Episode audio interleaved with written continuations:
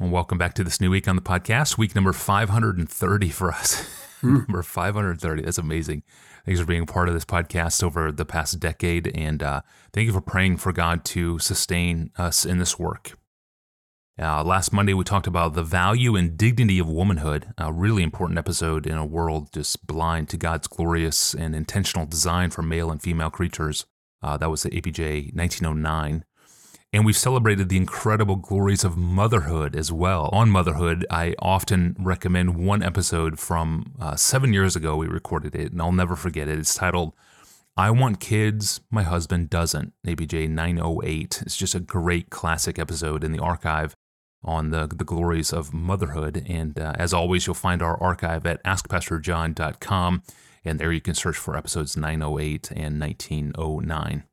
Speaking of the glories of motherhood, we have an international question today about First Timothy two fifteen, an important text, uh, curious text that we haven't touched on in about four years now, and we should, and we will, because today's question is from a listener to the podcast named Luba, L U B A, Luba, who asks, Pastor John, can you please comment on First Timothy two fifteen? What are we as women supposed to be saved from in childbirth?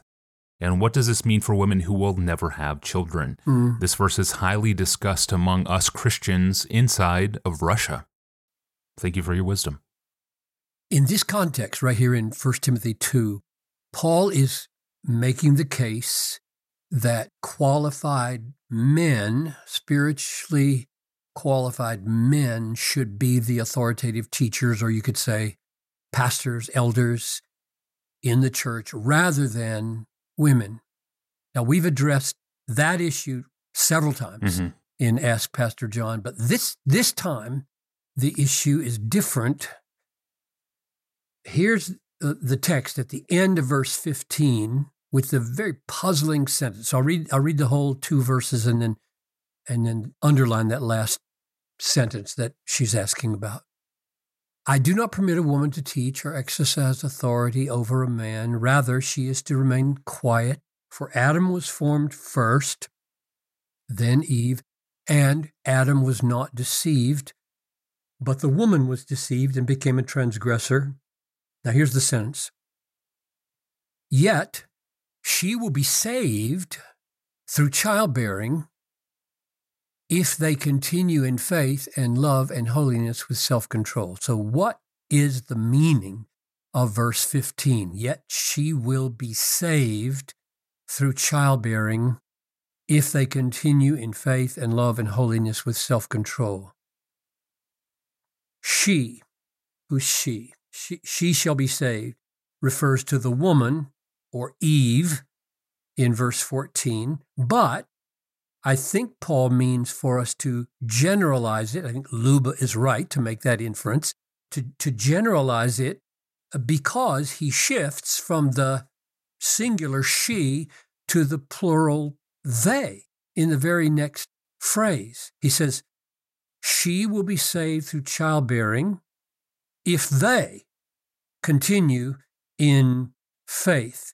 And the natural way to take this, they, is women in general. So I think that's I think she's right to ask the question she's asking the way she's asking it. So what does it mean that women in general will be saved through childbearing if they continue in faith and love and holiness with self-control? And what about women who never have children? How does, how does the verse apply to them? Some have suggested that through childbearing refers to the birth of Jesus. Since a woman bore the Savior, we could say that women are saved through that childbearing. But that's unlikely because, among other reasons, the only other use of this Greek word childbearing is found in First Timothy five, verse fourteen, where it simply means ordinary childbearing among women in general. It says, so I would have the younger widows marry and bear children, childbearing. So I don't think that's what it refers to. What then does it mean? She will be saved through childbearing. And here, I'm happy to give credit to Henry Alford. uh, a British scholar who died in eighteen seventy-one, who pointed me to a text in First Corinthians that I think holds the key to Paul's meaning here. So the key question is, what does through mean when Paul says she will be saved, women in general will be saved through childbearing? I think what gets most of us off on the wrong foot is that we almost all jump to the conclusion that through means by means of. She will be saved by means of childbearing. And then we cast about for how that could be the case. There is another possibility for what through means, and that was the clue I saw in First Corinthians three fifteen, where Paul uses this very word in a similar situation, and it means something very different. So here's here's what Paul is talking about there. You remember uh, he's talking about the judgment according to our uh, works, in particular whether we've Uh, taught true things in the context of the church, and he says there's wood, there's hay, there's stubble, and uh, if if some of your works are wood, hay, and stubble, they're going to be burned up at the judgment. And then he holds out hope that the person himself, even though the wood, hay, and stubble of his works gets burned up, might be saved, even though he has not uh, lived the life that he should have lived in any perfect way. He says it like this: if anyone's work is burned up, he will suffer loss, though he himself will be saved, but only as through fire. So there's that saved idea and through idea. Now, what's the meaning of through here?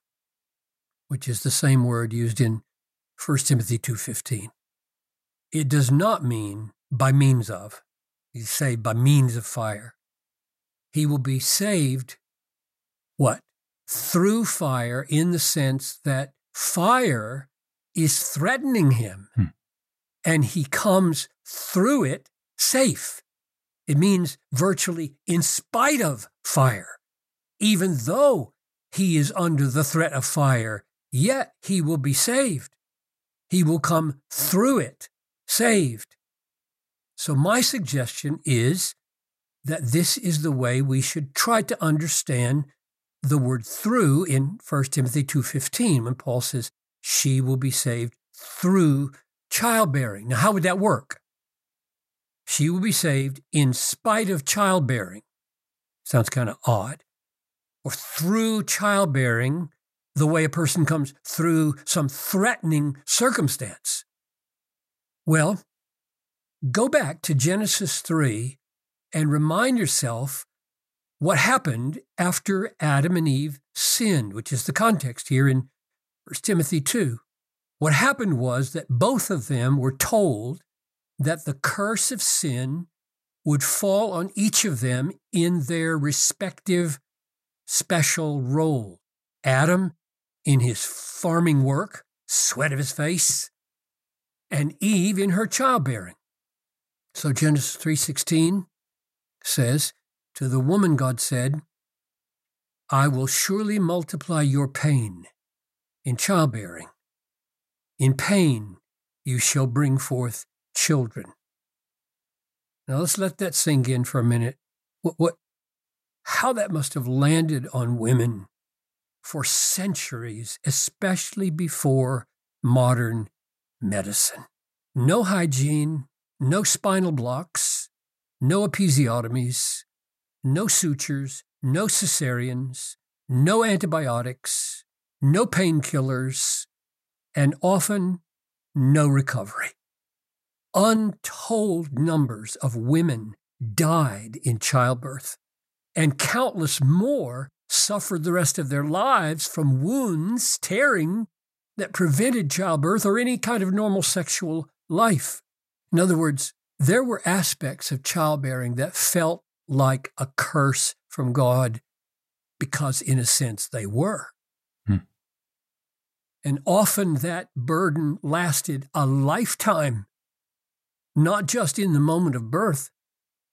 How easy it would have been for women in Paul's day, for example, or through the centuries, to despair and feel that God was against them. He's just against them. He was their curser, not their savior. The pain of childbearing, the misery of its long-term effects, often was a reminder of God's displeasure over Eve's sin. Now, I think that is what Paul is responding to. And his response was gospel hope. In other words, no to the curse. No, these pains of childbearing, even if they last a lifetime, are not God's word, his final word, to women. God intends to save. They will be saved through the fiery trials of childbearing, through the apparent curse of childbearing. In spite of childbearing being part of God's curse on sin, women will be saved through it. And then Paul adds, if they continue in faith and love and holiness with self-control, which simply means, I think, if they're Christians. That's the link with the Savior. She's justified by faith. Then love and holiness and self-control are simply the fruit of faith that confirm that it's real for men and women. She is a real Christian, and that's how she will be saved in spite of the curse of painful reminders of the curse of God in childbearing through Eve's disobedience. So, in answer to Luba's question about, well, what does this mean for women who have never had children or, or will have children, it means this. Though they may never have tasted the pain of childbearing in their own bodies, they still might feel a solidarity with all women under the curse of the pain of childbearing because of sin entering the world. And so they can share in the same hope as women who have had children, namely the hope that in spite of pain, women have to endure in spite of that pain because of the fall. Nevertheless, God is for them, not against them.